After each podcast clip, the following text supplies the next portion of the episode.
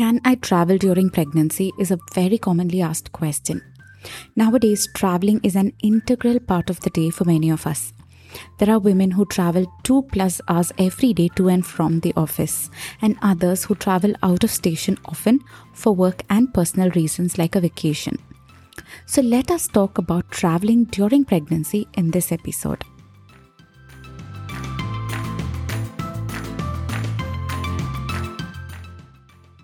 Hello and welcome to the Babypedia podcast with me, Saranya. This is your one stop destination for all information regarding babies, starting from conception, pregnancy, birth, and early parenting.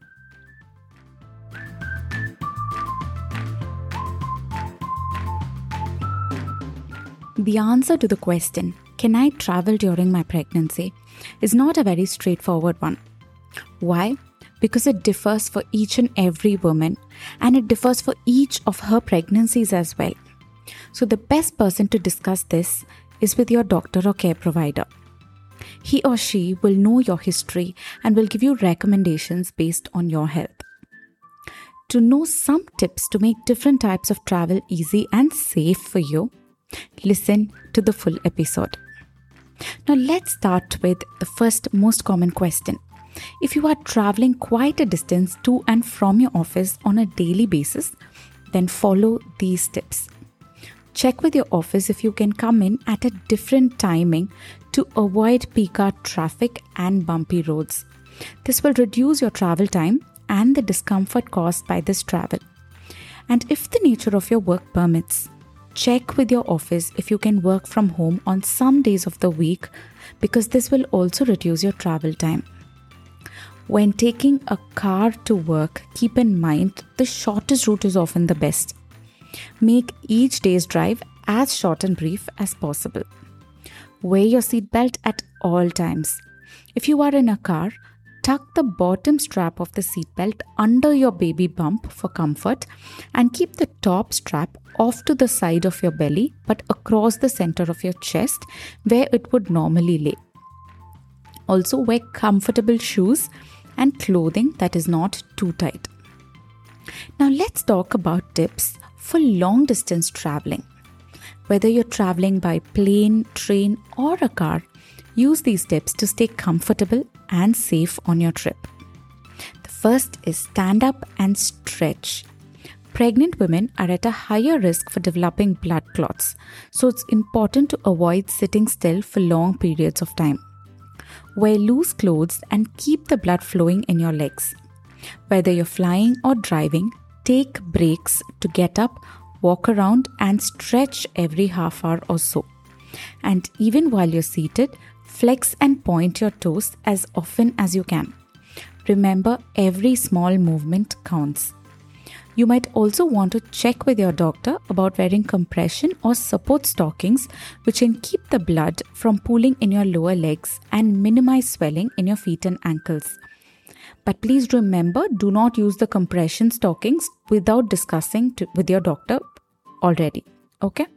The next step is book an aisle seat. So, what is an aisle seat? The seat that is next to the passageway if you can. This will make it easier for you to get up walk around, stretch your legs, and also for the frequent trips to the toilet in a flight or a train. Also, don't forget to drink lots of water. Staying hydrated can help prevent swelling of your hands, legs, and feet, as well as help prevent blood clots. Dehydration can also increase your jet lag symptoms like fatigue. Drinking non caffeinated fluids like water and juice also helps reduce the swelling in your nasal passages, which is a common pregnancy symptom caused by hormones that can make you feel stuffy all the time. Don't forget to follow healthy eating habits. Just because you're away from home doesn't mean that you shouldn't try to eat regularly and eat healthy. Eat small amounts frequently throughout the day. You can pack healthy, easy snacks like idli, roti, whole wheat crackers, pasteurized cheese sticks, fruits that could be dried or fresh fruits, veggies, seeds and nuts, yogurt, granola bars, whole grain cereals, etc. These are all healthy choices that are easy to pack in your carry on bag.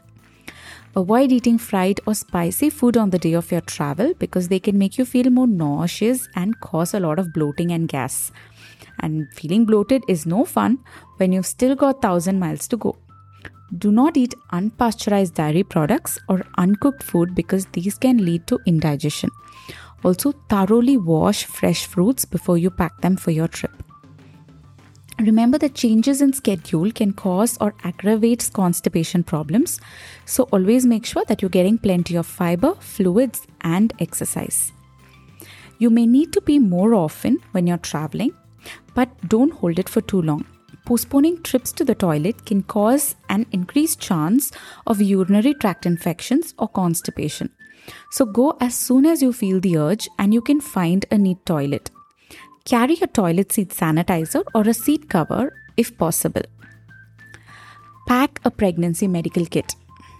Make sure you take enough prenatal vitamins to last the trip. It's also a good idea to carry a copy of your health records with you, especially if you're leaving the country.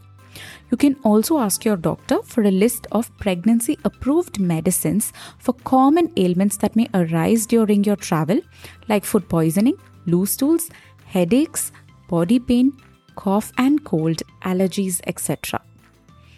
Again, I'm going to repeat always wear your seatbelt, whether it is in the car or flight. If you are in a car, tuck the bottom strap of the seatbelt under your baby bump for comfort and keep the top strap off to the side of your belly but across the center of your chest where it would normally lay. If you're on a plane and the belt doesn't fit, call the attendant and ask for a seatbelt extender. Don't be shy or embarrassed. Remember, you're protecting yourself and your baby. Wear your seatbelt at all times because turbulence can happen without warning during air travel. The belt should sit low on your hip bones, below your belly. Pack easy. Use a rolling suitcase with wheels that are easy to move so that you don't have to carry or lift heavy luggage. Ask your partner or a flight attendant for help in putting your belongings in the overhead bin or in the car trunk. And request wheelchair or electric cart assistance in the airport if you're feeling tired or you're rushing to make a connection to another flight. Wear comfortable shoes and clothing that is not too tight and eat regular meals to boost your energy. Going for long gaps without food can leave you feeling dizzy and you may experience blood sugar fluctuations. Now, for specific tips for road travel, remember if you're going by road, sit in the front to lessen your chances of experiencing motion sickness. Nausea is the last thing you need when you're traveling. I'm repeating the third time always wear your seatbelt at all times. Do not put your legs up on the dashboard because it is a safety hazard in case you crash and the airbags open up. You can place a wedge pillow on your lower back and try to sit comfortably. And also stretch your feet in front as much as possible when you're sitting. Don't sit in a very cramped up seat.